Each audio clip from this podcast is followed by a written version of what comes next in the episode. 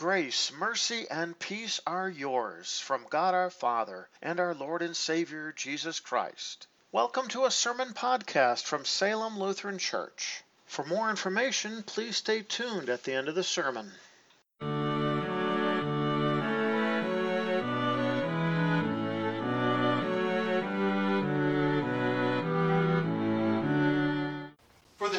This New Year's Eve uh, service, I'd like to draw your attention to the words of Luke chapter two, just verse twenty-one.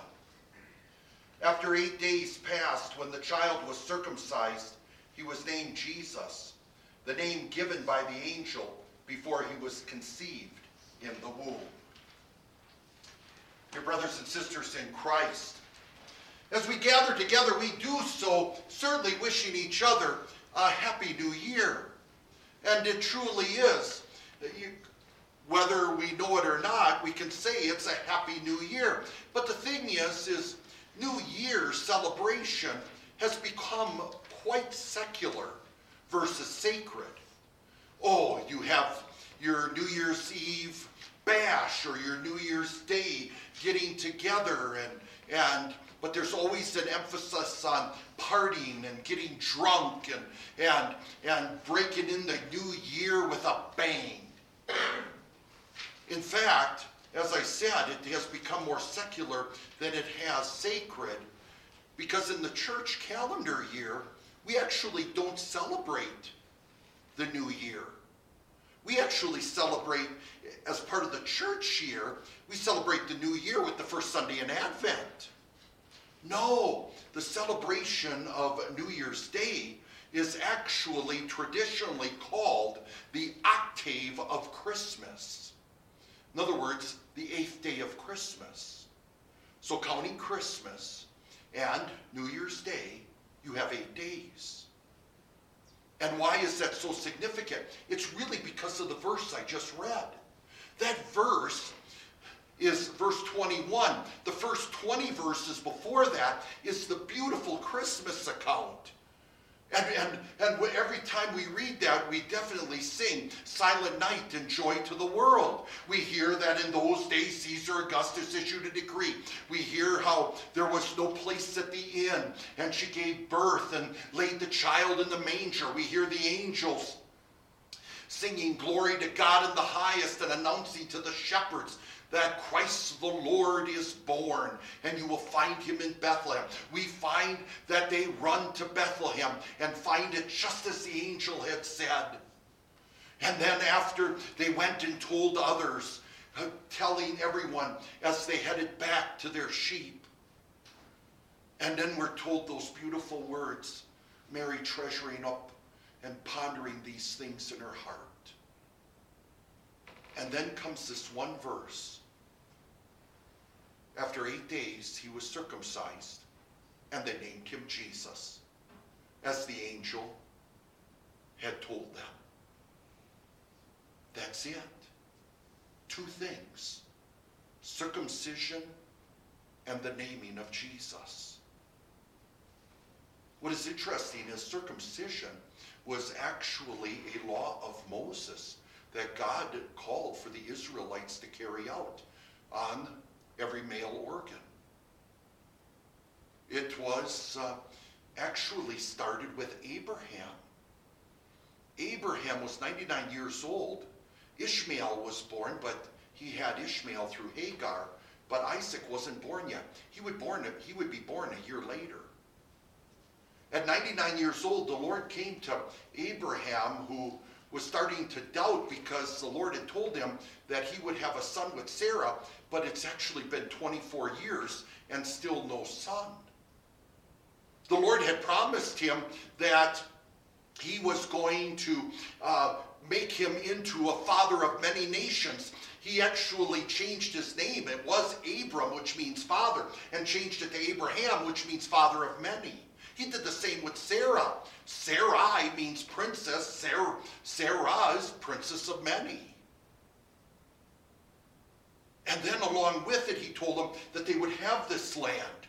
And, and then in fact, he would even say that all nations, because of him and his descendants, all nations would be blessed through him. Anyone who cursed him would be cursed. Anyone who, who blessed him would be blessed. He would make his name great, and Abraham's name is great.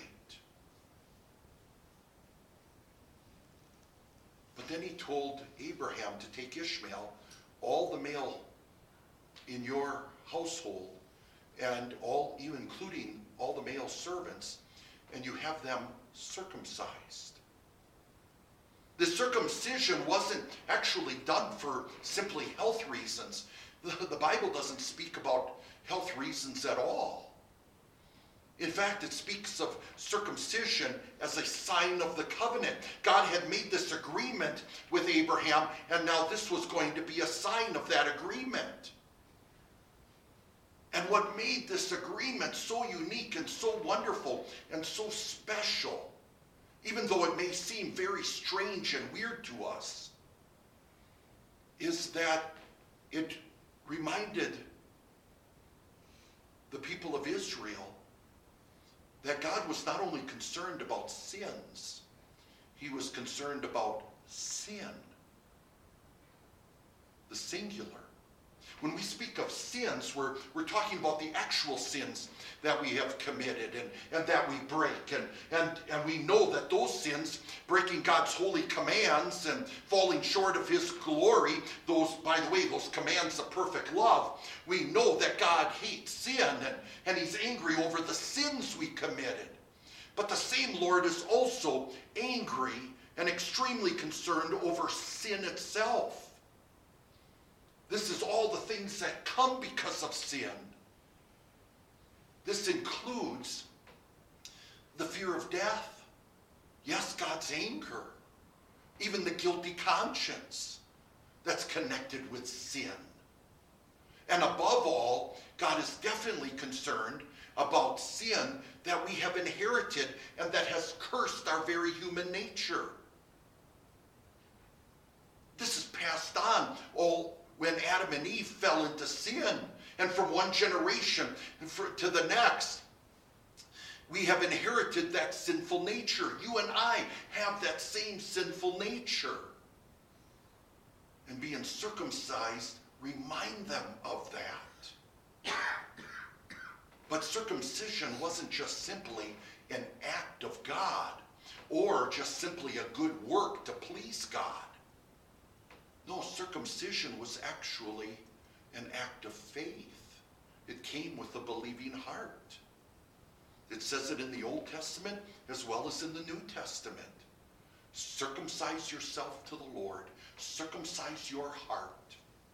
And circumcising your heart to the Lord is simply putting off that old self and put on that new believing self. That old self that is controlled by that sinful nature that comes from inheriting sin and that causes us to actually commit sins. God says you put that off. You take that off. You throw that away. But how can we? We're not strong enough to do it, being sinful human beings. How can we even put on the new self?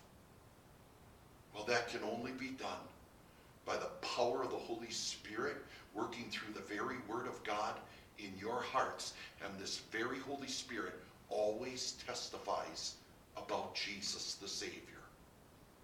He always points to us to what God has done for us. Not what we need to do, but what God has done to save us.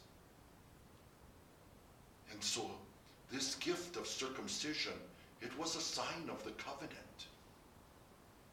And this putting off the old self and putting on the new can only be done, as Doctor Martin Luther would put it, by daily contrition and repentance, with sorrow over sin and trusting in the forgiveness of sins that is ours in Christ Jesus alone. This gift of God, even faith is a gift of God.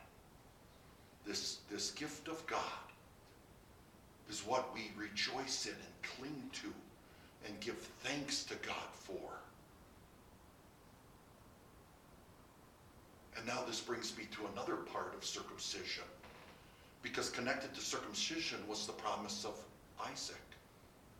And Isaac was born a year later. And he was actually named by the Lord before he was even born. Isaac is so important because that promise of a child through Sarah was going to be the next in line to the Savior. And the Savior does come from the line of Abraham and also the line of David, which is the line of the kings. This very, this, this very Savior himself who had come through this line, circumcision was a reminder constantly of that promise of the Savior, and along with it, that promise of forgiveness that that Savior would win for us. But Jesus himself actually didn't need forgiveness. He didn't need rebirth. He was already perfect and holy. He was conceived by the Holy Spirit. So why be circumcised? You could say the same about baptism. Why would Jesus even need to be baptized? He didn't need the forgiveness of sins. He didn't need water put on him in the name of the Father, Son, and Holy Spirit with the hope that his sins have been paid in full, because he was already perfect and holy. But he did it to be our substitute, to be our brother, to be what is called true man. And in taking our place, our very Savior would take on the sins of the world.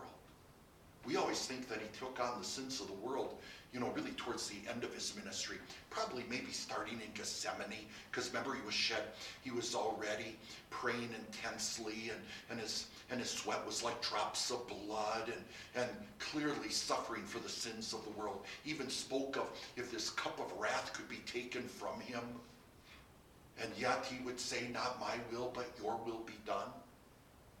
No, Jesus was taking on the sins of the world already from the start, and especially at his circumcision. The circumcision was a constant reminder that this Savior is the one who would shed blood and pay for the sins of the world, which is exactly what he did. He paid the debt by going under the law and keeping the law perfectly, which we have broken over and over. And then he would suffer the punishment of that law, because it was a punishment we couldn't suffer and live. But he would do that for us. And in so doing, we too live with the hope of everlasting life. To a certain extent, you could say baptism is like the sign of the covenant. Constant reminder that with water in the name of the Father, and in the name of the Father, Son, and Holy Spirit, we live under a new covenant. The old covenant would say that you were God's people and God was your God when you obeyed his commands. The new covenant that we live under says that through faith in him we are saved. The old covenant Jesus came and fulfilled. But the new covenant under, under which we live, the Holy Spirit works to call us to faith that Jesus is our Savior. And therefore we are forgiven. The debt has been paid. He was put under the law. He fulfilled the law. He fulfilled the old covenant. And now we live saying, happy, happy New Year. Doesn't matter what the year is going to be like. We celebrate a happy New Year because Jesus is our Savior. And then that was the day he was named. Now, I already preached right before the Sunday before Christmas on the name, because the name had been revealed to Joseph, and Joseph would, was told that he would be called Emmanuel, which means God with us. But it bears to, to just review quickly that that name Jesus, yes, you can translate it Savior, but more specifically it means the Lord saves. The Old Testament word was Joshua. And when it says the Lord saves, it's not translated God saves.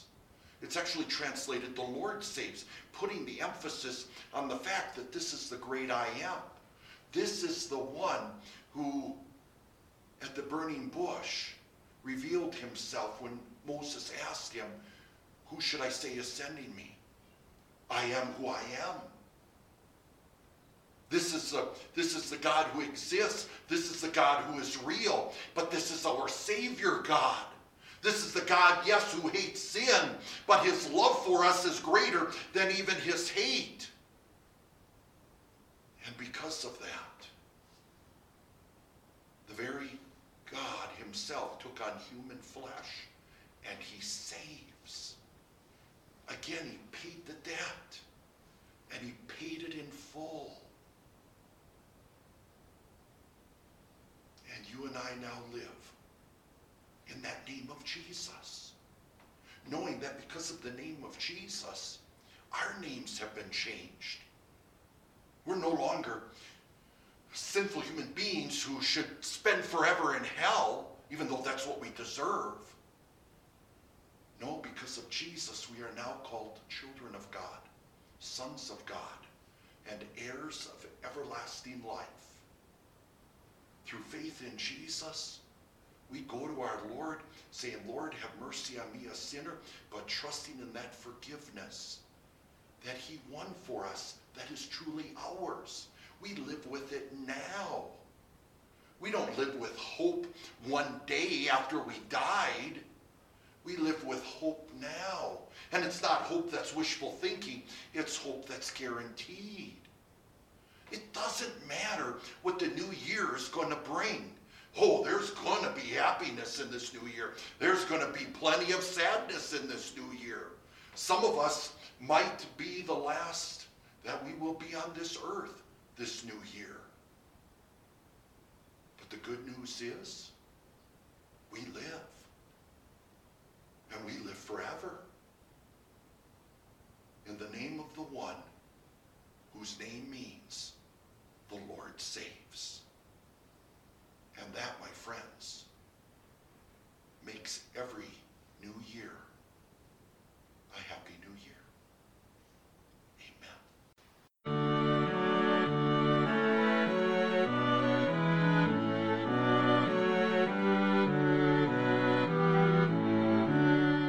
Thank you for taking the time to listen to a sermon podcast from Salem Evangelical Lutheran Church. If you have any further questions or would like to learn more about Salem Lutheran and its ministry, please check out our website at w w w dot salem e v lutheran dot org. Once again, that is w w w dot salem e v lutheran dot org. May God bless you today and every day.